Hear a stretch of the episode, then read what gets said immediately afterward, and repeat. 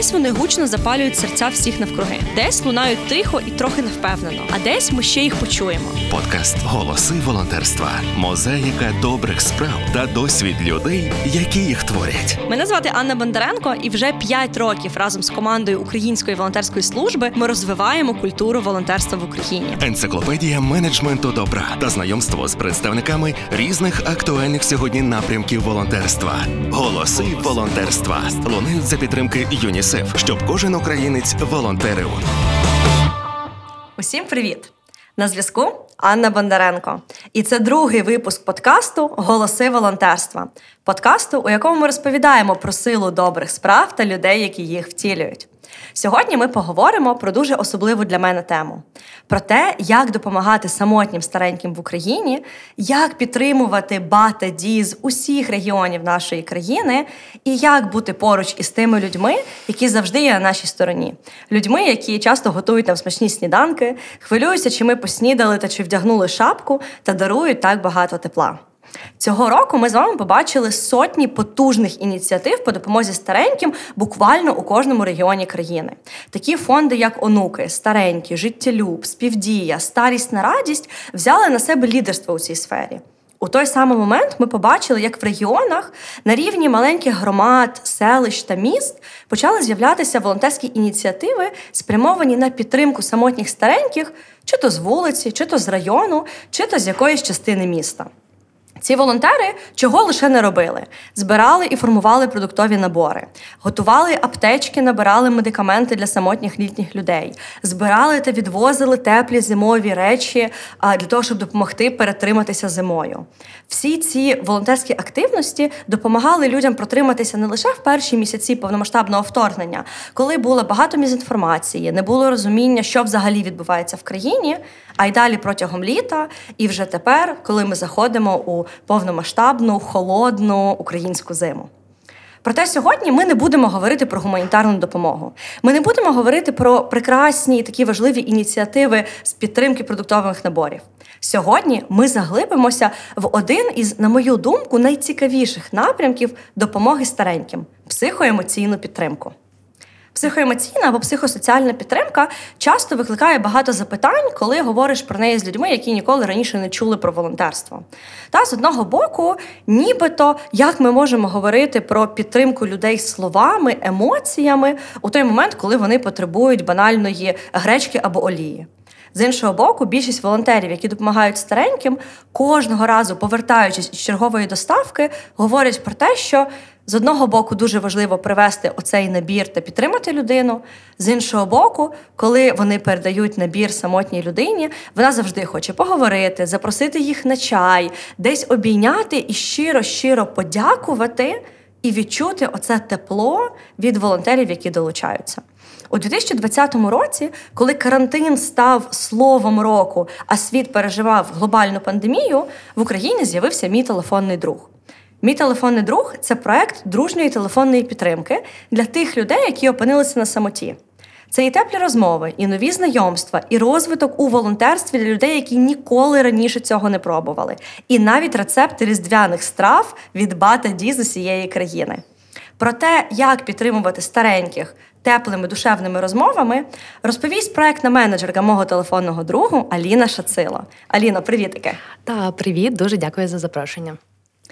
Мені здається дуже символічним, що ми з тобою говоримо перед Різдвом.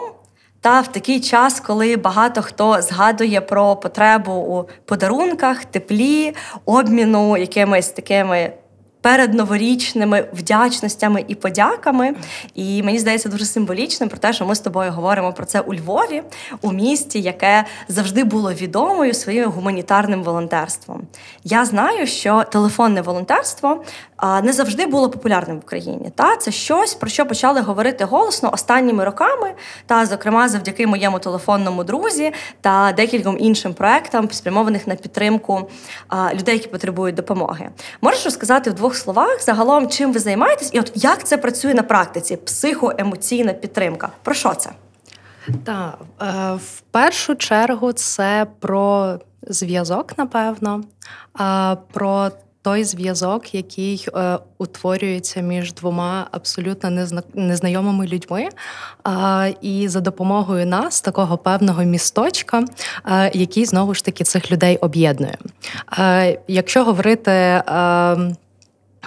Загалом, як воно відбувається насправді, то з одного боку в нас є е, самотні люди, здебільшого літні, е, які дійсно потребують спілкування.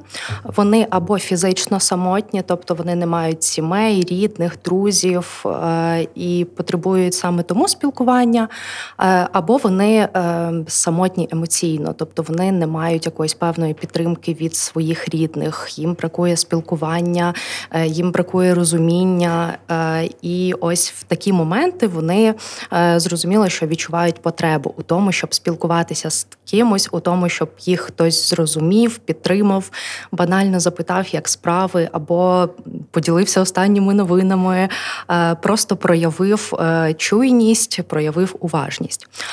І з іншого боку, в нас є небайдужі волонтерчики, які із задоволенням долучаються до ініціативи. Якщо вони спочатку чують про телефонне волонтерство, і вони можуть бути невпевненими, можуть не розуміти про що це і як це працює. Е, то ми створили досить, на мою думку, гарні умови для того, щоб вони досить швидко адаптувалися, для того, щоб вони е, отримали е, все необхідне на початку свого волонтерського шляху, і, скажімо, ем, від знову ж таки скажімо, координаторок проекту, вони могли б отримати певну консультацію, скажімо, а потім рухатися в проекті далі. Голоси волонтерства на радіо Сковорода. Тобто я правильно розумію, що волонтер реєструється на проект, каже, що я готовий або готова по телефону там якусь кількість часу говорити з незнайомою там старенькою, і ви потім якимось чином поєднуєте цього волонтера та з цією людиною, яка потребує допомоги. А як взагалі відбувається оце поєднання? Тобто ви якось шукаєте спільні інтереси, чи просто намагаєтеся звести людей докупи і подивитися, чи вийде у них? От як працює ця магія поєднання? Так, е, дякую за е, фразу магія поєднання. Е, От е, насправді все досить магічним шляхом і відбувається, але воно відбувається в декілька таких етапів, досить важливих. Е, тобто, спочатку волонтер, який ще не дуже знає про проект, просто почув, вирішив зареєструватися, дізнатися, е, дізнатися більше або спробувати себе у цьому волонтерстві. Він реєструється. Надалі він потрапляє в турботливі руки телефон координаторок е, волонтерів, е, які в свою чергу розповідають йому більше про проект. Е, якщо він готовий продовжити, він переходить до наступного досить важливого кроку, а саме проходження онлайн-курсу з основ телефонного волонтерства. Ми зняли такий досить короткий, максимально курс, який містить у собі повністю все, що тільки потрібно знати про проект, про е, бенефіціарів, тобто підопічних, про телефонні розмови, е, про те, як все працює. Коротше, він насичений максимально. Е, всім необхідним.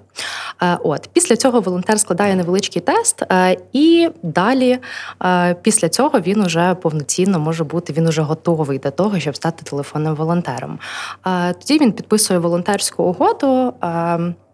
Загалом в багатьох е, організаціях, проектах е, волонтерська угода не є обов'язковою, е, проте це є обов'язковою умовою нашого проекту, оскільки ми працюємо з незахищеними верствами населення і маємо нести певну відповідальність за їхні особисті дані. От але це такий маленький, але важливий момент. І вже після цього настає вже повноцінна магія поєднання. А найперше. В нас є кілька правил. Е, ми поєднуємо людей з різних регіонів. Це допомагає створити певний е, зв'язок е, між знову ж таки регіонами певний, напевно, культурний зв'язок, і як ти згадувала щодо свят, знову ж таки, це може бути досить гарною історією в плані того, що е, різні регіони мають певні культурні особливості, е, і наші телефонні друзі можуть е, ними обмінюватися. От також ми поєднуємо людей з одним оператором для того, щоб просто спростити волонтерам можливість телефонувати до телефонних друзів, а потім починаємо вже обирати телефонних друзів саме по уподобанням певним. Тобто нам це важливо. Нам важливо, щоб волонтери та їх підопічні знайшли знайшли щось спільне, знайшли отой, напевно, перший першу таку е, іскру, яка яка надалі е, вже наповнить е, їхнє спілкування теплом. От це може бути не знаю, спільне захоплення літературою або любов до до кіно, любов до історії, е, до вивчення мов. В нас є кілька кейсів, коли волонтери та підопічні вивчають мови, удосконалюють е, свої знання, там, скажімо, англійської, обмінюються листами. І роблять це е, все по телефону, правильно? Так, і роблять це все по телефону. Тут дуже цікаво, те, про що ти говориш, та що насправді між волонтерами та підопічними, мені здається, є дуже багато відмінностей. Та, Тобто ми говоримо про різний вік. Та, Тобто, я так розумію, що волонтери це переважно молоді люди, та у кого є вільний час, та підопічні це старенькі. Ми говоримо про різні різні регіони, та про схід, південь, північ.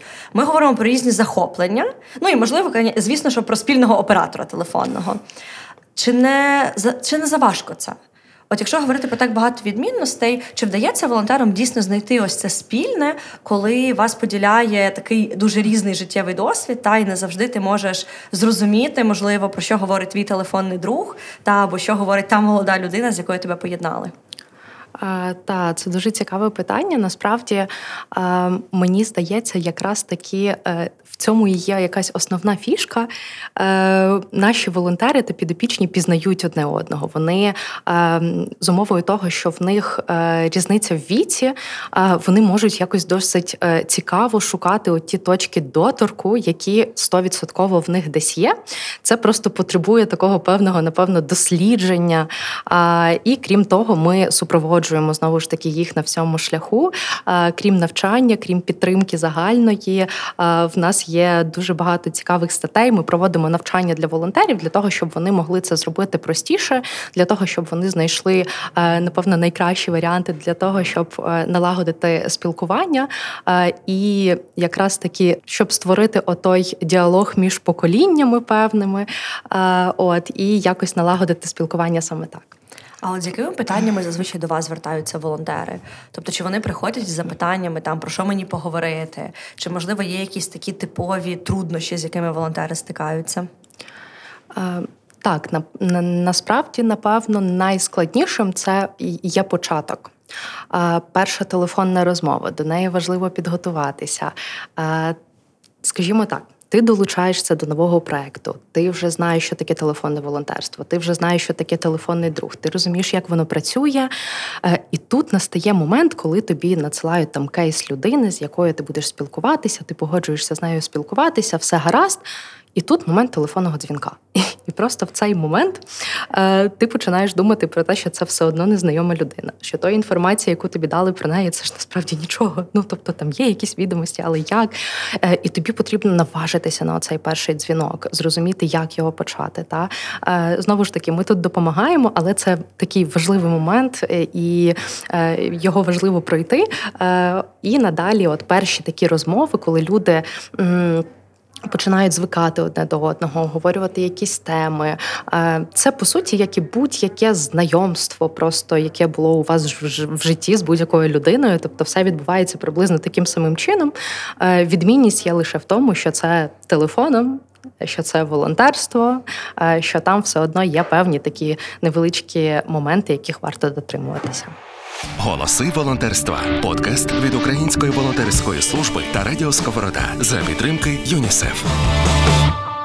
Тобто, поки що мені так здається, що знаєш, ви так ведете волонтера та навчаєте, допомагаєте, допомагаєте йому робити перші кроки, але в якийсь момент волонтер має сам прийняти рішення, що от я вже готовий, я йду, я волонтерю, я роблю цей дзвінок, і хай воно буде як буде.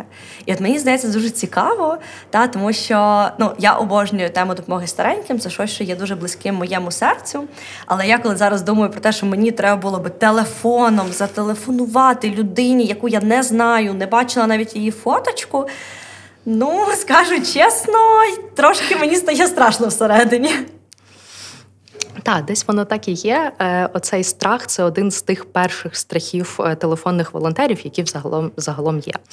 Е, от потім, якщо брати якісь такі ще труднощі, з якими стикаються наші волонтери, часом це буває такі знайти теми для розмови. От і тут просто дуже просто це урегульовується насправді, тому що е, мені здається, що це просто якась певна невпевненість е, десь в собі або в тому, чи буде цікаво щось співрозмовнику. Насправді тем є сотні. Ну тобто можна озирнутися навколо себе, побачити 10 якихось предметів, книг, ще чогось, що можна було би просто запитати, про що можна було би поговорити. Е, от і ми там в нас є е, спеціальні теми для розмов е, підготовлені, тобто е, можна використовувати їх. Хоча насправді дійсно можна говорити практично про все. От і насправді дуже, скажімо, це така проблема, з якою дуже просто впоратися, і е, надалі вона не настає. Тобто, якщо е, сталося один раз, ну скажімо, якщо волонтерчик до нас звернувся, каже: От не знаю про що поговорити. Ми йому там порадили, поговорили з ним, е, поділилися якимись темами, і зазвичай він такий, а. Ок, я дійсно я ж можу говорити про все. Ну тобто я можу говорити про те, що е, в мене сніг за вікном, або про те, що я подивився вчора, або що там в мене по навчанню, запитати у підопічного, що він робив, їв е, знову ж таки, що цікавого прочитав, і так далі. Тобто тут можуть бути будь-які теми, і волонтери, коли усвідомлюють те, що дійсно можна ж говорити про все. Тут немає якихось е, конкретних таких меж, ну якщо не брати до уваги якихось там чутливих тем. От тому, напевно, це якісь дві основні проблеми, через які от потрібно так якось зібратись, перейти і завжди просити поради. А от чи є якісь теми, на які заборонено говорити волонтерам? Щось, що ви прям кажете, що ні, про це не можна говорити, про це не варто говорити. Давайте про щось інше. Чи в принципі кожен волонтер сам вирішує, яку тему йому підіймати там, коли у спілкуванні з волонтерами підопічним? Ем, так, в нас є е, такий собі короткий е, перелік чутливих тем, е, на які ми просто не рекомендуємо говорити. Тобто, е, це, скажімо, питання політики, питання релігії, питання сексуальної орієнтації, е, питання ще до цього варто додати е, особисті питання до підопічних чи є у вас сім'я, е, як там у вас з ними стосунки або якісь такі речі, які просто не варто запитувати. Підопічний, коли буде готовий, він поділиться. Якщо повертатися до тем таких чутливих е, перш. Перших трьох, які я назвала: е, політика, релігія та сексуальна орієнтація. Тут ми просто просимо якось не торкатися їх, е, оскільки вони можуть викликати певні, е, певний конфлікт, е, от, і їх бажано оминати. А чи бачите ви якісь складнощі пов'язані із тим, що ви поєднуєте волонтерів та підопічних з різних куточків України? Та бо я можу уявити, що ну з одного боку у нас є вікова прірва, та і десь, коли ти говориш слово крінж або краш, твій підопічний може перепитати, що це було таке, і пояснення попросити. А з іншого боку, я думаю, що досвід, який люди проживають, він теж десь може відрізнятися. Наскільки ви це бачите, та тобто, коли ви поєднуєте волонтерів з підопічними, чи навпаки, незалежно від того, звідки люди йдуть, вони все одно знаходять якісь спільні теми, десь обмінюються ними? Ем, я взагалі не зустрічала такого, щоб виникали якісь труднощі чи непорозуміння, чи бодай якісь а, речі, на які можна було би так особливо звернути увагу. От щось не вийшло. Та от там людина з Ужгорода, е, підопічний з Ужгорода, волонтер з Дніпра, і щось в них не заладилось тільки через те, що вони з цих міст е, або з відповідних регіонів. Та е, насправді нічого такого немає. Це навпаки завжди якась цікава історія. Мені одразу згадалося, згадався момент, коли. В нас є підопічний. Він, якщо я не помиляюся, з Хмельницької області, а волонтерка з Одеси. Е, і волонтерка, е, ну була російськомовною, зараз вона більш-менш намагається говорити українською, а у дідуся дуже сильний діалект. В нього дуже сильний діалект, і вона просто е, тут виник такий момент, коли вона каже: Я не дуже розумію, що він говорить, і якось е, соромно десь перепитати, е, і що мені взагалі робити з цим. Е, от, Але ми насправді досить гарно вийшли з цієї ситуації. Кажу, просто поговори з ним, попроси, щоб він говорив повільніше. Е, і це, і можливо, якісь слова це навпаки, це може бути цікавим таким е, кейсом, коли ти вивчаєш якісь діалектні слова і просто поповнюєш свій такий словниковий запас. І це так і сталося. І в них дуже гарна історія спілкування взагалі. От коли вона вже там почала говорити горще чи щось таке. Ну коротше, там от досить досить цікаві. Я би сказала, що швидше цікавий досвід для кожного, аніж якісь такі от труднощі. Прям. До речі, це цікавий момент, про який ти сказала, такий мовний. Та зараз багато людей переходять на українську мову та намагаються писати нею в соцмережах, говорити у побутовому житті. І багато хто соромиться говорити українською, бо ніби ну звучить якось не так, та чи лексики бракує.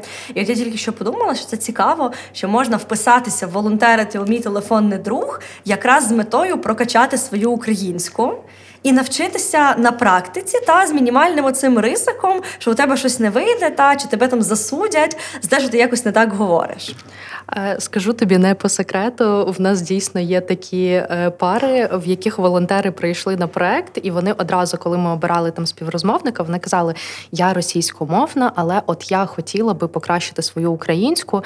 Е, знайдіть мені, будь ласка, друга, для якого це не буде проблемою, що я говорю українською, але дуже хочу говорити говорю російською, але дуже хочу говорити українською. І тут в нас дійсно є кілька таких кейсів, коли волонтери приходили і наголошували на цьому.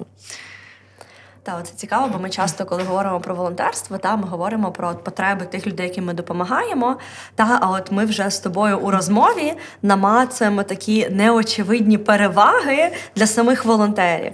Та, тобто, окрім цієї підтримки від координаторок, про яку ти говориш, та це ще якісь особисті навички, прокачка української, десь можливо, до речі, прокачка публічних виступів або в принципі говоріння з незнайомцями. Та бо мені здається, що для багатьох людей це дійсно може бути викликом та взяти трубку телефоном в наші часи зуму та переписок і телеграму, та позвонити комусь і поговорити голосом з незнайомою людиною.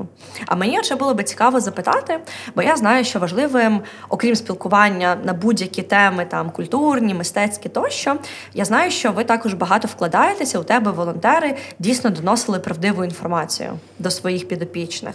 Я бачила різні пам'ятки та там на тему особистого здоров'я, профілактики там різних захворювань. Бачила що також з початком повномасштабного вторгнення. Ви багато комунікували з волонтерами про те, як краще доносити ті чи інші ідеї.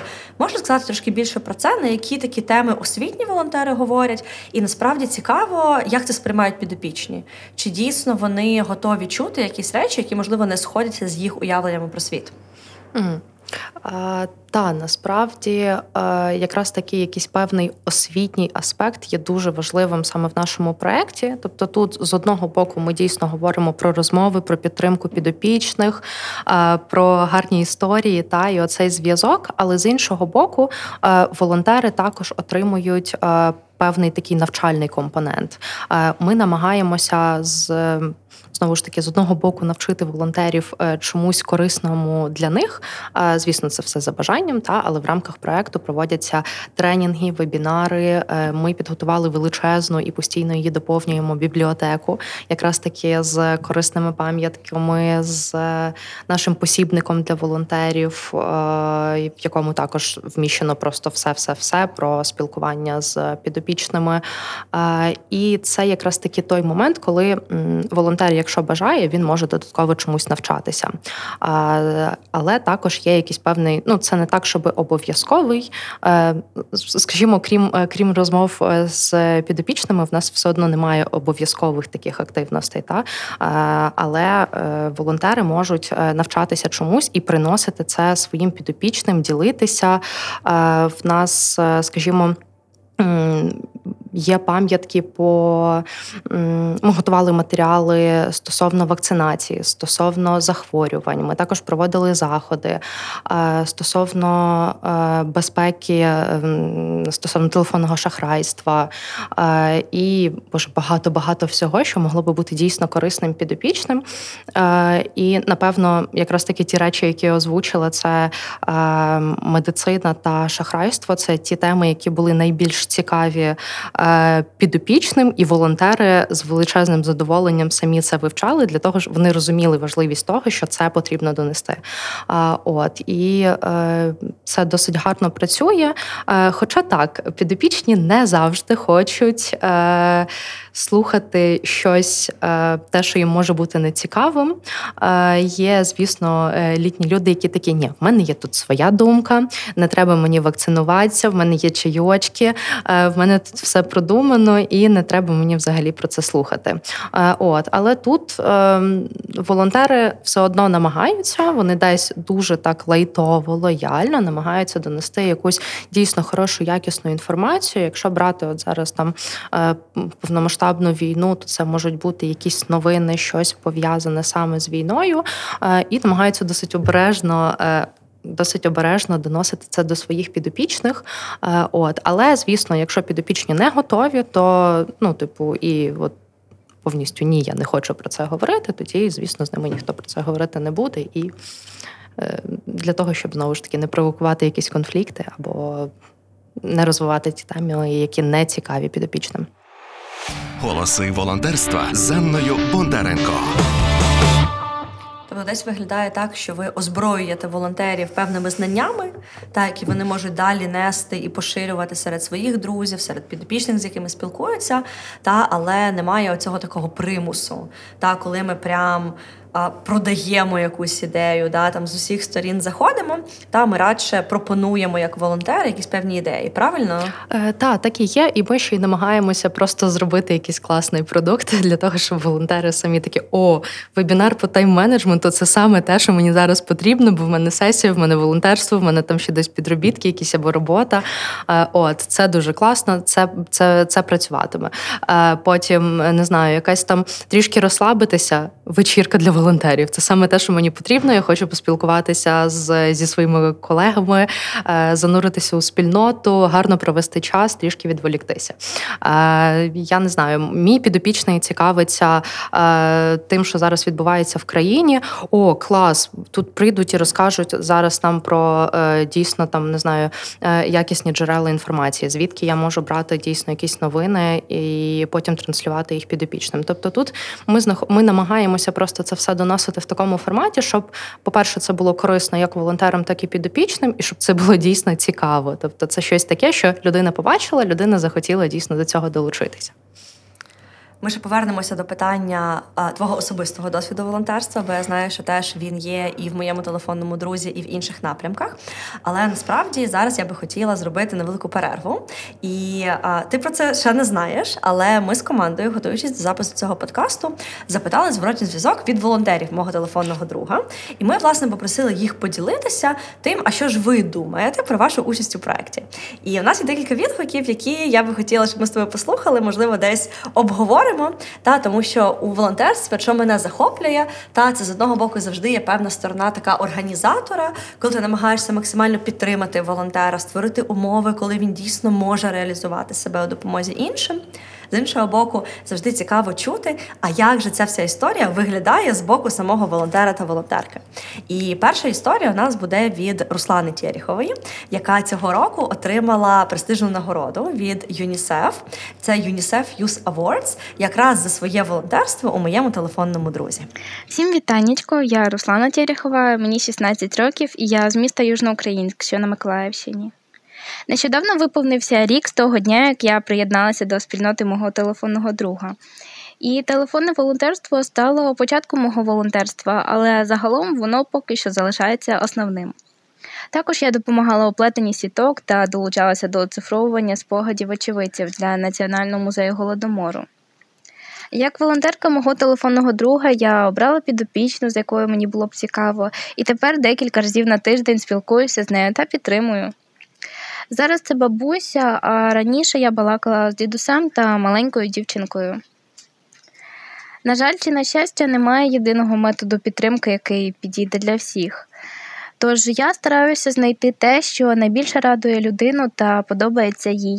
І якщо все зовсім важко, то нагадую про ці улюблені речі, справи чи інше. Наприклад, моїй ба подобається слухати та читати вірші. Це її дуже заспокоює, ніби занурює в іншу реальність. Тому я залюбки слухаю її вірші та читаю їй свої. Я також вважаю важливим говорити про те, що ми відчуваємо. Це дозволяє нам залишатися живими. Тож, якщо наш із телефонною подругою настрій сприяє такому, то ми говоримо про свої думки, відчуття та переживання. Ось таку історію нам записала Руслана. Та і о, одразу цікаво, коли ти чуєш такий живий досвід волонтерства. Ну мені особисто дуже хочеться посміхатися, та тому що навіть у голосі ти чуєш, наскільки людина щиро про це говорить. Та е, насправді погоджуюся абсолютно. Надзвичайно рада чути Руслану. Е, вона якраз таки ой, дуже класно це все співпало. Е, та ми якраз е, говорили про заходи, і Руслана одна з тих, хто просто відвідував всі. От вона відвідувала всі наші зустрічі, психологічні тренінги, всі просто. Де тільки можна було, Руслана була долучена, тому що для нею надзвичайно важливим моментом було е, дійсно максимально якісно. І гарно спілкуватися зі своїми телефонними друзями, знаходити підхід до кожного. Е, її історія, взагалі, того, як вона почала волонтерити в проєкті, дещо унікальна, е, тому що. Ем, Здебільшого е, підопічні нашого проекту та це літні люди, е, дві третини це літні люди. І тут в нас е, трапився неочікуваний кейс. До нас зателефонував батько маленької дівчинки і сказав, що тут сталася така ситуація в житті. В неї померла мама та бабуся, і він би хотів знайти десь е, можливість її підтримати, тобто, щоб вона мала якесь спілкування, е, можливо, з дівчиною або з жінкою, просто додатково, тому що він розуміє, що він е, не може їй там, скажімо, закрити задовольнити, закрити якось її потребу у жіночому спілкуванні. І ми, звісно, долучили її до проекту і натрапили на Руслану. І Руслана дуже захопилася, і вони просто ну якась ну дивовижна історія, дійсно. Е, вони спілкувалися постійно, вони разом навчалися, вони по відеозв'язку грали в ігри, говорили, тобто і телефоном, і через інтернет, і просто як тільки було можливо. І дійсно я щаслива, що е, саме Руслані трапилася наша найменша підопічна, яка дійсно змогла отримати просто максимальну турботи, тепла. Е, і вона вже не є учасницею нашого проекту, тому що в неї просто якось а вже зникла потреба. Тобто півроку вони спілкувалися з Русланою, е, півроку е, вона отримувала дійсно підтримку, і якось так, можливо, якраз таки завдяки Руслані вона змогла десь і в школі знайти друзів, і тобто вона стала сама більш комунікабельною, більш відкритою. Е, і, скажімо, в неї зникла потреба, і це найкраще, що може бути. Насправді це трішки дивно, напевно, звучить, але коли підопічні йдуть з проекту через те, що вони більше не потребують підтримки, це якась дуже хороша історія. Це якраз таки говорить про те, що якусь оту місію ми виконуємо і якраз таки рухаємося в правильному напрямку. Ось це мені здається дуже такий цікавий момент, та коли проект, який починався як підтримка самотніх літніх людей, та десь в процесі набрав обертів, та і десь вже з'являються і не лише самотні, і не лише літні, та і от розширюється ця кількість і волонтерів з одного боку, які долучаються, а з іншого боку, тих людей, які десь звертаються з допомогою, отримують її, і як ти гарно сказала, та йдуть собі далі. І це цікаво. А власне, от наскільки по-різному можуть розвиватися проекти та і виходити за рамки того, як вони починалися десь на початках. Так, так воно і є. І навіть за останні навіть за останні 9 місяців можна побачити, як в нас все ж таки е, десь ну, напрям проекту не змінився, але е, цільова аудиторія підопічних трішечки розширилася, е, і волонтерів, скажімо, вік волонтерів. Е, тому що е, так, дві третини в нас е, підопічні літнього віку, проте в нас почали з'являтися поодинокі випадки, але знову ж таки, десь діти, молодь. Тобто, в нас є ще хлопчик 13 років, наш підопічний дуже гарний хлопчина Артем. А от і в нас є і 15 років, і е, небагато таких кейсів, але люди до нас приходять. Е, от і ми зрозуміли, що я раді всім. Е, от а зі сторони волонтерів тут дуже цікава історія, тому що раніше в нас все одно більшість волонтерів були віком від 14 е, і, напевно, там до 30 орієнтовно. Е, а за останні 9 місяців в нас дуже зріс вік волонтерів. Е, тобто до нас все частіше приходять волонтери старші, і це цікаво, тому що. Наші найстарші волонтерці, наприклад, 65 років. І Волонтерці, не підопічні. Волонтерці, не ага. підопічні. А тут одна з тих історій, коли ну, типу, та, також дуже класних, коли їй 65 років, і вона прийшла волонтерити до нас в проект. Тобто вона пройшла всі ті кроки, які нам здаються досить нормальними, на сайті зареєструватися, десь там через через Телеграм знайти отой е, чат-бот з координаторками і спілкуватися з ними, зрозуміти, що таке чат-бот, як він працює, як взагалі ем, відбувається ця комунікація, е, надіслати угоду. Та? Тобто, ну, якісь такі речі. Ну, можуть бути трішечки важчими старшим людям. А вона пройшла всі етапи. Вона е, має двох телефонних подруг, десь її віку. Е, Вона регулярно надає нам фідбеки, розповідає про це спілкування. Вона приходить на наші заходи. Е, І це ну мене це дуже сильно захоплює, тому що це якраз таки підтримує оту ідею волонтерства для кожного, і ми можемо побачити, що в нас в проєкті є дійсно волонтери віком від 14 до 65 років. І це якась така, ну не знаю, дуже класна історія. Це дуже надихає е, і дійсно показує, що телефонне волонтерство дуже різноманітне. Тобто, в нас є люди з різних куточків України, і не лише з величезних міст, але й з маленьких сіл, тобто з будь-яка людина може доєднатися в якості підопічного. Та сама історія з волонтерами. Знову ж таки, вік волонтерів значення немає. Та від 14 і до не знаю, можливо, в нас будуть і старші волонтери. От і. Це дійсно дійсно захоплює, надихає і е, і радує, що це працює. Що дійсно волонтерство може бути для кожного. Дуже цікаво, що ти згадала про ці різні вікові групи, та тому що а, ще один коментар ми попросили теж у волонтерки мого телефонного друга Світлани Савицької. Не знаю, чи ти пам'ятаєш так. всіх волонтерів особисто, але історія Світлани мені здалася дуже цікавою. Так, в неї чудова історія. Е, я та на диво не всіх, напевно, волонтерів пам'ятаю, але е, поки що і Руслану, і Світлану знаю. Прослухаємо історію Світлани. Всім привіт! Мене звуть Світлана Савицька, мені 37 років, я з Дніпра. Цього року я стала неочікувано для себе номінанткою на волонтерську премію. Неочікувано приємно, е, бо ще з часів студентства я допомагала дітям з інвалідністю, сиротам. Ми з друзями приїжджали до дитячих будинків е, з ласощами і влаштовувала свята і квести. У 2013 році я була кураторкою Дніпропетровської області в благодійному фонді Серце до серця, який допомагав дітям з вадами слуху. І навіть отримала за це звання Золоте серце України.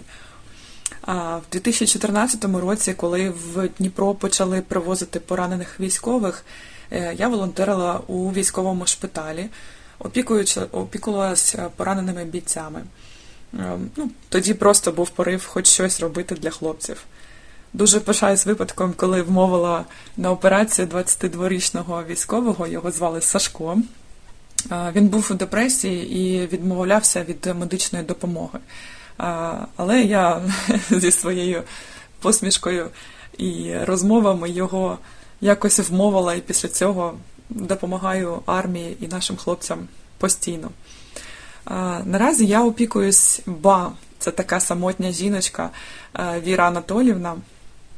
Ми регулярно з нею спілкуємося телефоном, і я вже знаю, яка ця жінка бойова. Е, не дивлячись на проблеми зі здоров'ям, вона може і за худобою доглянути, і борща наварити, ще й в Фейсбуці всім прочуха надати. Е, якщо чую, що у неї поганий настрій через хворобу, я одразу ж їй нагадую, е, як вона у молодості веселилась на святах і завжди відстоювала свою думку. Моя ба відразу ж вмикається як лампочка, і я знов чую ту її силу в голосі. Рік тому ми з друзями ем, зібрали кошти та подарували моїй ба на день народження операцію з корекції зору. Ой, вона така була щаслива, плакала від щастя і тепер завжди називає мене донечкою чи янголом. Ну, а я переконалася, що волонтерство це те, що заспокоює і наповнює мене. Е, Наразі, як чую вибух чи щось таке, йду допомагати. Побачила якусь несправедливість у соцмережах, перераховую гроші, як всі ми. А ще вчу інших не мовчати про свою благодійність, бо я вважаю, що це гордість, і потрібно волонтерство зробити ну, такою ж нашою звичкою, як і ранкова кава. Дякую. О, Світлана. Я насправді ну я знайома зі Світланою, ми багато спілкувалися, але я навіть не знала, що вона стількома речима займається. От каже, волонтерство має бути голосним, а мені не розказували. Е, от насправді ой, надзвичайно приємно. Е, і це також е, дуже гарна історія. Да, дійсно, вони е, з друзями е, зібрали кошти на операцію для бабусі, е, і це було сюрпризом на її день народження. І найцікавіше з цього всього, що ми, координаторки і проект, дізналися про це десь через півроку, абсолютно випадково, десь в розмові. Тобто ми навіть про це не знали з самого початку. От, А потім в нас якось ця історія ну прям дуже, дуже вразила, от, тому що ми все одно ми фокусуємося на телефонному волонтерстві, на телефонній підтримці. І в нашому проєкті волонтери е, не зобов'язані ще якимось чином допомагати е, своїм підопічним, але ми наголошуємо на тому, що вони можуть порадити, куди звернутися, та можуть запитати у координаторок, до прикладу, або самостійно пошукати якісь фонди, організації, ініціативи. От і повертаючись до Світлани, е, от ну вона вирішила це зробити, і це надзвичайно гарна і тепла історія історія, але вона ще дуже продовжилася і відгукнулася в якраз таки вже під час повномасштабної війни, коли Світлана була вимушена виїхати з Дніпра. От і Віра Анатолівна допомогла їй е, знайти житло е, десь в Вінниці біля біля себе, і вони щовихідних збиралися, готували разом. От і в нас навіть є дуже гарні фотографії е, на сторінці Української волонтерської служби. Є допис про це. Е, от е, дуже гарна історія, і така вона не знаю, мені здається, вже сімейна, напевно. Тобто, це вже набагато більше, ніж просто телефонна дружба, просто спілкування. Тобто вони вже дійсно як, як рідні. Голоси волонтерства. Енциклопедія менеджменту добра. Це, до речі, знаєш, так цікаво, тому що часто в проектах говорять про це розумне слово імпакт та намагаються його знайти, заміряти та десь намацати. І от мені здається, оці всі історії про те, коли волонтери дійсно роблять більше, ніж від них очікується. От мені це звучить як такий показник імпакту та певного впливу. Тобто, напевно, що ви собі наставили ціль, та щоб хтось з волонтерів зібрав гроші на операцію з корекції зору. Але ну напевно, що було дуже приємно почути цю історію вам як команді. Та і приємно, і ми були всі вражені, і це просто якийсь такий, ну напевно, маленький шок. Ми дійсно просто не очікували. А тут така історія, і вона ще й продовжилася. І ох, дійсно дуже дуже приємно. Мені здається, знаєш, в часи, коли опускаються руки, в часи, коли стає складно і десь бракує сил. А у кожного із нас, будемо чесними, бувають такі часи. Ось такі історії вони повертають віру у те, що ти робиш, та якусь таку віру у те, що добро перемагає зло. І от зараз, наприклад, слухаючи про історії телефонних друзів, та я, хоч і не є частинкою цієї спільноти, я десь відчуваю теж оце тепло, якого мені здається у проєкті так багато.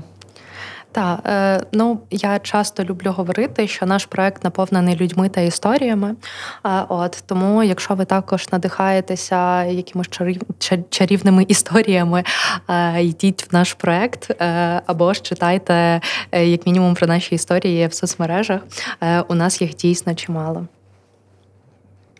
Одна із речей, про яку я хотіла сьогодні теж тебе запитати, вона насправді не стосується прямо проекту, але стосується цієї підтримки та й такої боротьби з самотністю, про яку ми говоримо а, весь подкаст.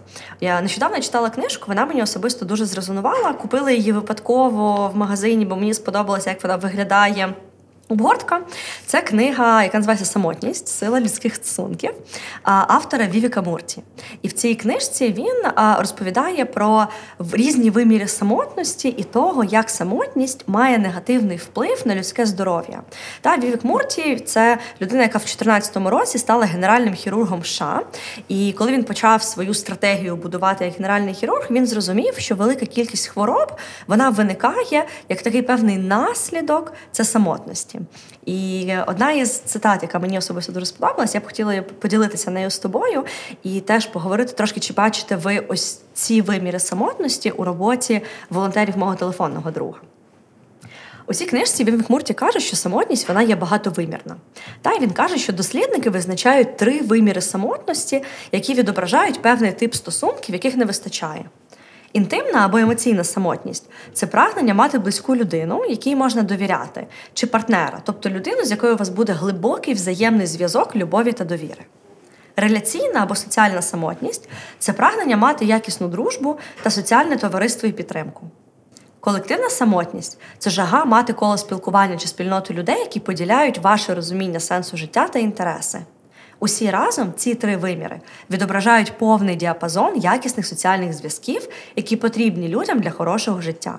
А брак стосунків у будь-якому із цих вимірів може зробити нас самотніми, що допомагає пояснити, чому у нас може бути хороший шлюб, але нам однаково буде самотньо без друзів та товариства. От я скажу чесно, я коли читала от книжку, да, і от цей абзац, мені насправді було цікаво згадати про телефонний друг. Да? Тому що з одного боку я відчуваю, як ви намагаєтеся підтримати самотніх стареньких. Але цікаво, чи для волонтерів це теж є історія про самотність, та й чи допомагає так само волонтерам десь можливо відчути ці глибші соціальні зв'язки. Ось тому, що мені було цікаво подивитися на самотність не просто як щось, що існує, з чим ми мусимо боротися, та нібито, а як те, що вона буває емоційною, та вона буває соціальною, вона буває такою колективною. От цікава твоя думка, як людина, яка напевно що живе цим проектом, та чи бачиш ти такі речі у роботі з волонтерами? Так, е, дуже резонує мені це насправді. А, Тут, напевно, важко говорити там якось за волонтерів, але з моїх власних е, спостережень, то воно дійсно має місце. До нас приходить досить багато волонтерів, і варто зрозуміти, що е, навіть з умовою того, що ми працюємо дистанційно, та і наша комунікація відбувається здебільшого е, через чат-бот, тобто переписки або якісь періодичні відеозідзвони, не знаю, там вечірки або там зустрічі певні. А то ми намагаємося все одно навіть в таких умовах максимально пізнати наших волонтерів, познайомитися з ними, е, дізнатися трішечки більше, десь коли є потреба е, запитати, як вони почуваються, якщо ми знаємо, що волонтер написав, що в нього складний період. Тобто ми е, намагаємося. Наскільки це є в наших силах е, бути уважними до кожного, пізнавати кожного, е, і з умовою цього дуже часто найбільше, напевно, волонтери таки відкриваються, і ем, можна часто прослідкувати, що ем, телефонне волонтерство може бути першим або не першим, але люди приходять дійсно для того, щоб. Ем, також бути менш самотніми в тому, що вони в тому, де вони себе відчувають, можливо, в певних цінностях. Вони приходять для дійсно долучення до спільноти, чекають кожної вечірки. Ми там, скажімо, не так часто проводимо якісь зустрічі, е, бо нам здається, що ми постійно, що нас багато. Е, от ну і ми розуміємо, що в житті у всіх є не лише мій телефонний друг. Е, проте ми досить часто бачимо потребу, більшу потребу у волонтерів там в ще в якомусь спілкуванні. І тут також варто зазначити, що воно працює не лише в один бік. Тобто, якщо сказати, що лише волонтери телефонують підопічним і підтримують їх, та там е, то то це не завжди так, особливо зараз в умовах повномасштабної війни. Е, дуже часто якраз такі підопічні підтримують своїх волонтерів. Тобто, в нас є дуже багато історій, е, досить багато, хотілося б, щоб менше волонтерів, які знаходяться в тимчасово окупованих територіях, і їм дуже складно телефонувати взагалі. Та рідко буває зв'язок. Ну зараз десь десь налагоджується, але менше з тим. І, от, наприклад, коли коли волонтерка з Херсонщини, а підопічний зі Львову, і він дуже переживає сам. Він намагається їй дзвонити, бо він переживає. І він дзвонить: ну як ти, як ти там? От і тут уже все говорить про те, що тут уже йде в інший бік, і це не зовсім можливо не зовсім про самотність, та от саме цей момент. Е, от, але це про таку собі також підтримку і зі сторони підопічних. Тому я думаю, що.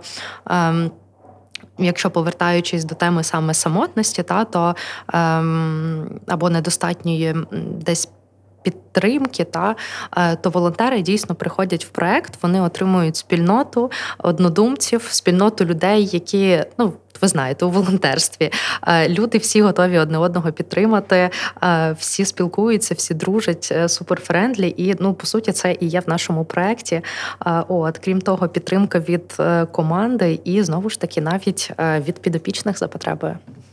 Тобто можна сказати, що волонтерство це такі з одного боку ліки від самотності, та з іншого боку, така школа стійкості, та школа, в яку не можна записатися, та але яка з'являється у тебе в процесі, коли ти починаєш волонтерити. Та певною мірою так.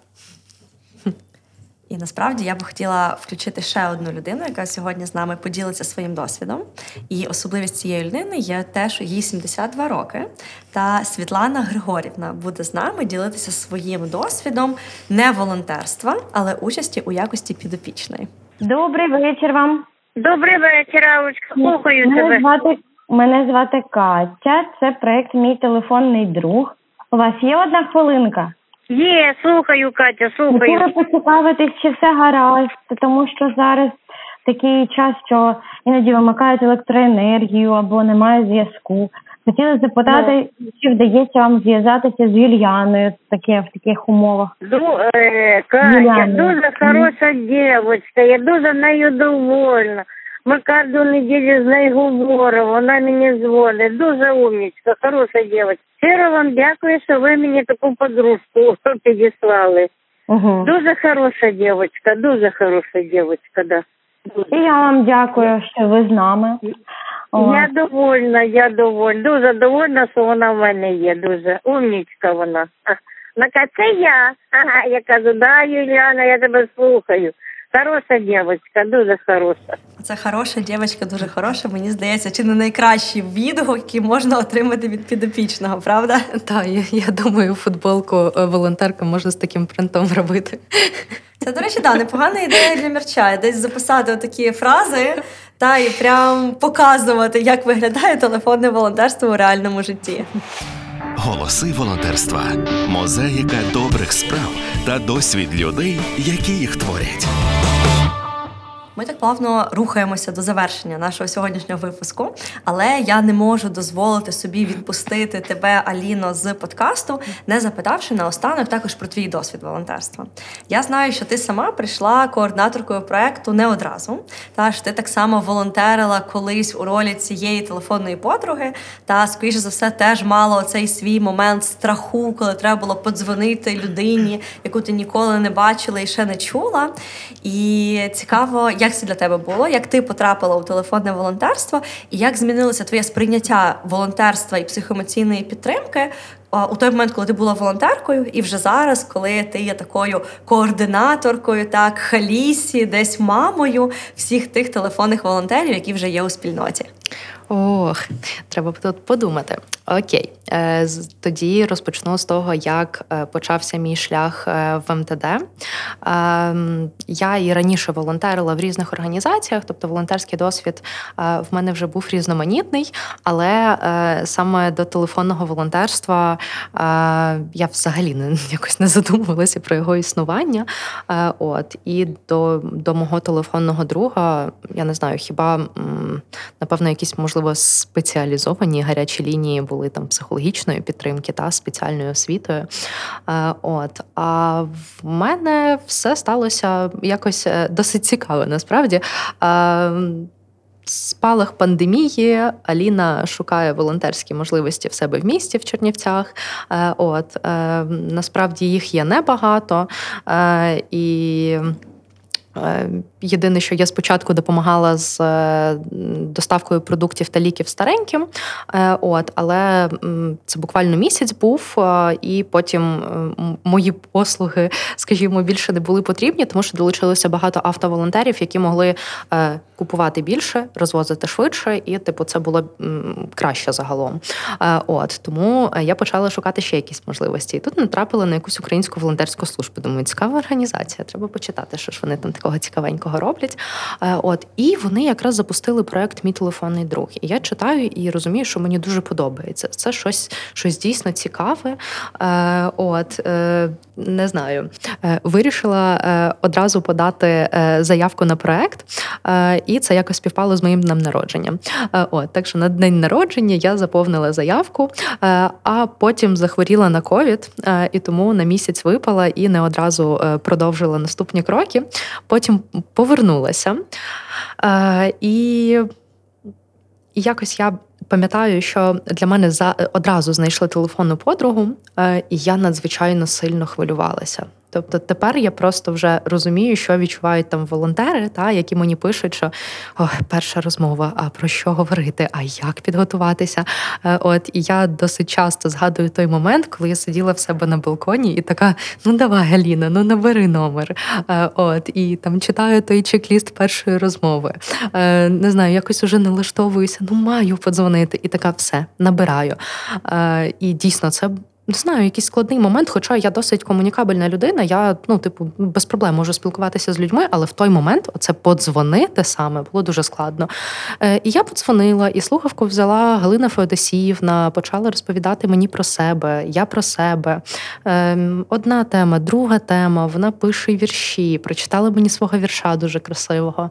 Е, От, І тут ми такі. Ой, а вже вечір, а вже пройшло майже дві години. І ми зрозуміли, що перша розмова в нас е, тривала так довго і. Е, насправді я досі є волонтеркою проекту. Е, от я досі спілкуюся з Галиною Федосіївною вже от два понад два роки. Щоправда, зараз рідше вдається нам спілкуватися, але ми вже також стали такими рідними людьми. Я вже навіть якось не вважаю це волонтерством. Ну, тобто, воно фактично є волонтерством, але е, навіть якби я пішла з проекту або не знаю, якимось чином. Е, коротше, в будь-якому разі ми би продовжили спілкування, тому що це вже ну, вона мені як буся. Вона мені як бабуся, е, от я її як онука, вона так і каже, і в нас дуже тепле і класне спілкування. І якраз таки завдяки нашому спілкуванню я все більше і більше занурювалася в проект. Мені взагалі дуже сподобалося з самого початку. Е, це було щось нове для мене. Та ну, якщо повернутися назад, ковід. Е, сидиш вдома, треба чимось займатися. Тут заходиш цікаве волонтерство. А тут тобі пропонують не лише волонтерство, а тобі пропонують е, зустрічі, тебе знайомлять з зумом, е, з вечірками, з командою, в чатику переписки, якісь ще щось. І це насправді дуже допомогло, напевно, і впоратися з тим періодом досить важким під час пандемії. От і якось я вже так стала частиною проекту, і мені хотілося продовжити це більш серйозно. І коли я побачила, що є вакансія координаторки волонтерів, я така: о, це просто новорічний подарунок. Треба подаватися. І насправді я дуже дуже рада, щаслива, е, що я такі. Е, Почала працювати в проєкті, бо це е, не знаю, напевно, е, здійснення мрії, е, тому що я ще з підліткового віку хотіла працювати в громадському секторі. Я не розуміла, де саме. Тобто я шукала себе десь у волонтерствах, е, десь там, ага, тут мені з дітками більше подобається ще педагогічна освіта, а тут вже ж е, це екологічні акції, в нас такі прикольні, а тут мій телефонний друг, і я така. Мій телефонний друг, телефонне волонтерство. Просто оця ідея і те, як побудований проект, як відбувається, не знаю, якісь там внутрішні комунікації, як е, які волонтери взагалі е, заряджені, е, яка класна спільнота. Тобто воно все складається з маленьких пазлів і об'єднується в такий сильний, потужний, красивий проект, в якому хочеться залишатися.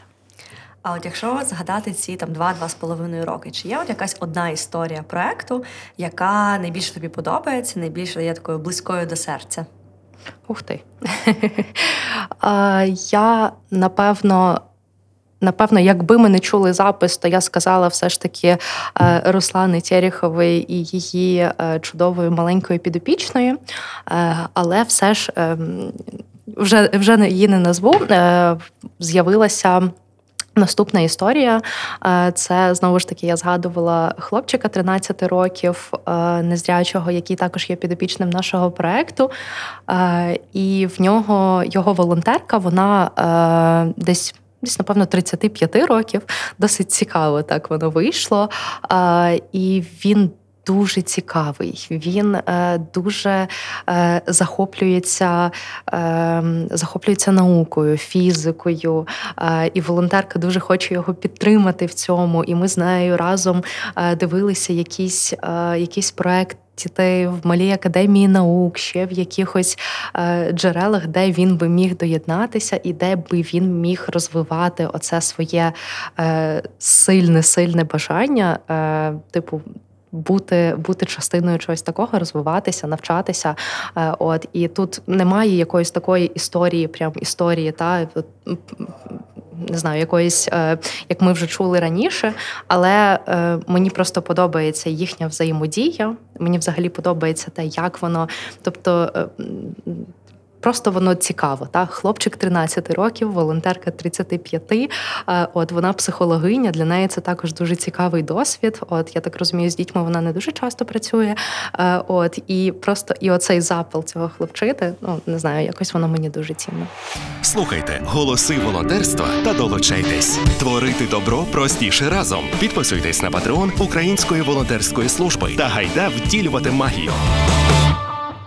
Мені здається, такі особисті історії живих людей mm. з їх викликами, складнощами і десь перемогами це те, за що дійсно варто цінувати волонтерство. Та буде як не в волонтерстві, таких історій багато. Я пам'ятаю історія, яка мене найбільше вразила в свій час у моєму телефонному друзі. Це була історія про пару волонтера та підопічного, де а, волонтерка це була людина, яка є онкосервайвер, та вона пережила і перемогла рак, та і вона підтримувала підопічного, який якраз проходив через сеанси хіміотерапії. І я пам'ятаю, коли я вперше почула про цю історію, ну мені дійсно десь хотілося плакати, та але це були такі відчуття тепла і взаєморозуміння та яке насправді є дуже цінними. Та і от рідко де знайдеш, окрім волонтерства, спільноту, де тебе приймають таким, який ти є, та не намагаючись тебе десь перевчити, переробити, змінити, а навпаки, знаходяться поруч.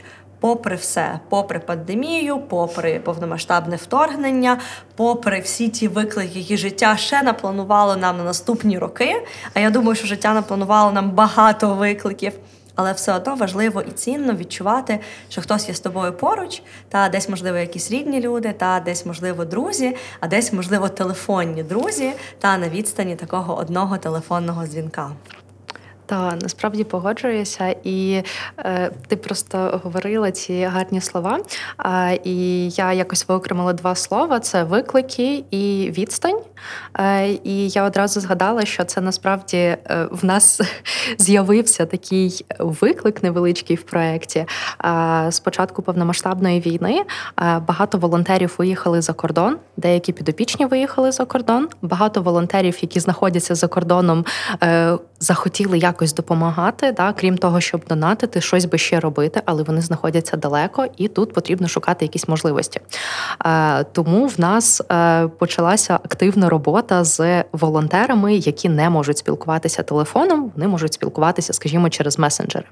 Е, і тут був величезний виклик для нас, оскільки і цей виклик все ще залишається, оскільки величезна кількість охочих, а уявити собі людей літнього віку серед наших бенефіціарів, які би мали масово смартфони і сиділи в Фейсбуці. Ну, типу, дійсно їх важко уявити. Здебільшого це люди з кнопковими телефонами. Як моя підопічна, яка не знає, як там вимикати навіть на тому кнопковому телефоні звук, вона несе його в сусідню кімнату, в шафу, під ковдри, щоб він їй не дзвонив раптом, що після сьомої вечора. От, ну, Це дійсно правдива історія. От І можна уявити, що більшість підопічних е, не мають, на жаль, е, тих гаджетів. Е, от І для нас виклик це якраз таки знайти. Та? Тобто в нас є вмотивовані класні волонтери, які готові спілкуватися, але в нас немає підопічних з месенджерами. І от якраз цього тижня ми хочемо масово. Сконтактувати з університетами е, третього віку, і якраз таки спільно з ними пробувати знайти е, нам і підопічних з месенджером, можливо, в яких є потреба, і також старших волонтерів, якщо вони захочуть. Е, от також може бути цікавим. Та і от якось так. А якби ти могла от зараз, маючи весь цей досвід і історії, про які ми поговорили, дати лише одну пораду людині, яка от думає про те, аби долучитися до проекту якості волонтера, але от ще не впевнена, ще боїться, ще ну трошечки страшно. От яку би ти одну пораду могла дати такій людині? Угу. А, Та порада насправді дуже проста. А, Зареєструватися у волонтери е, і перейти е, в наш е, телеграм-бот. Ем, Одразу хочу сказати, що ну, типу, реєстрація на сайті у волонтери е, не говорить про те, що ви вже от зараз мають дзвонити бабулі. Та? Це якийсь такий перший малесенький крок, який ні до чого не зобов'язує. Е, от, А поспіл... а, скажімо, перейшовши у телеграм-бот, е, можна поспілкуватися з координаторками, можна написати там Яно, Катю, привіт! В мене тут така ситуація. От хочу, наче доєднатися до проекту. Скажи, розкажіть мені, будь ласка, як це працює, або страшно не знаю, що робити, або боюся, що мені бракуватиме часу, або боюся відповідальності. Та ну я не знаю, хто буде моїм підопічним. Може, там треба якось ще додаткових якихось знань, ще чогось. Або боюся того, що там в мене проблеми зі зв'язком можуть бути. Будь-що можна з будь-яким питанням найперше прийти в телеграм-бот до координаторок і просто прийти на таку певну консультацію. І ви е, отримуєте відповідь від них, е, і тоді вже приймаєте рішення, чи готові ви рухатися далі. Е, от я більш ніж впевнена, що ви будете готові, тому що ми маємо відповіді на ті е, якраз такі питання, які вас турбують, і на і знаємо, як е, працювати з тою певною невпевненістю. І я просто знаю, що ми зможемо допомогти, порадити і підказати. Та мені здається, оця порада пробувати не боятися та і десь робити оцей перший крок у непевненість.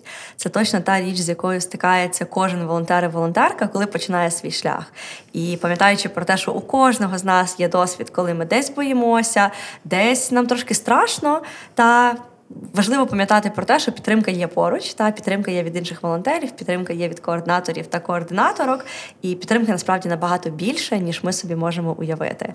І я тобі дуже вдячна, Аліно, за те, що ви робите з командою, а також за те, наскільки живою та емоційною є ось вся ця програма. Не просто сухі факти про кількість дзвінків або людей, які отримали допомогу, а це дійсно такі життєві історії живих людей, десь дуже щирі, десь дуже складні, десь дуже дуже емоційні, але насправді тому вони, напевно, що і цінні, та що вони є такими справжніми. Так, я погоджуюся. Я нарешті, о, ну нарешті, а я просто лише зараз збагнула, що ми дійсно не говорили про жодні цифри. Абсолютно не скільки учасників, але це насправді найцінніше, що є. Це дійсно е, люди та історії. І байдуже, яка кількість, головне е, те, наскільки це тепло, наскільки це е, об'єднує людей загалом, наскільки це приносить користь і те, які емоції ця вся історія викликає. Дякую тобі дуже за таку теплу щиру розмову. Сьогодні ми говорили про практики телефонного волонтерства та психоемоційної підтримки людей самотніх, людей літнього віку, а також про проект Мій телефонний друг. З нами в студії була Аліна Шацило, проектна менеджерка мого телефонного друга. І подкаст Голоси волонтерства чекає вас за декілька тижнів. Ми поговоримо про те, як виглядає волонтерство в тимчасово окупованих містах і чим займаються волонтери і волонтерки, які допомагають людям. Música Десь вони гучно запалюють серця всіх навкруги, десь лунають тихо і трохи невпевнено, а десь ми ще їх почуємо. Подкаст Голоси волонтерства. Мозаїка добрих справ та досвід людей, які їх творять. Мене звати Анна Бондаренко, і вже 5 років разом з командою Української волонтерської служби ми розвиваємо культуру волонтерства в Україні. Енциклопедія менеджменту добра та знайомство з представниками різних актуальних сьогодні напрямків волонтерства. Голоси волонтерства лунають за підтримки ЮНІСЕФ, щоб кожен українець волонтерив.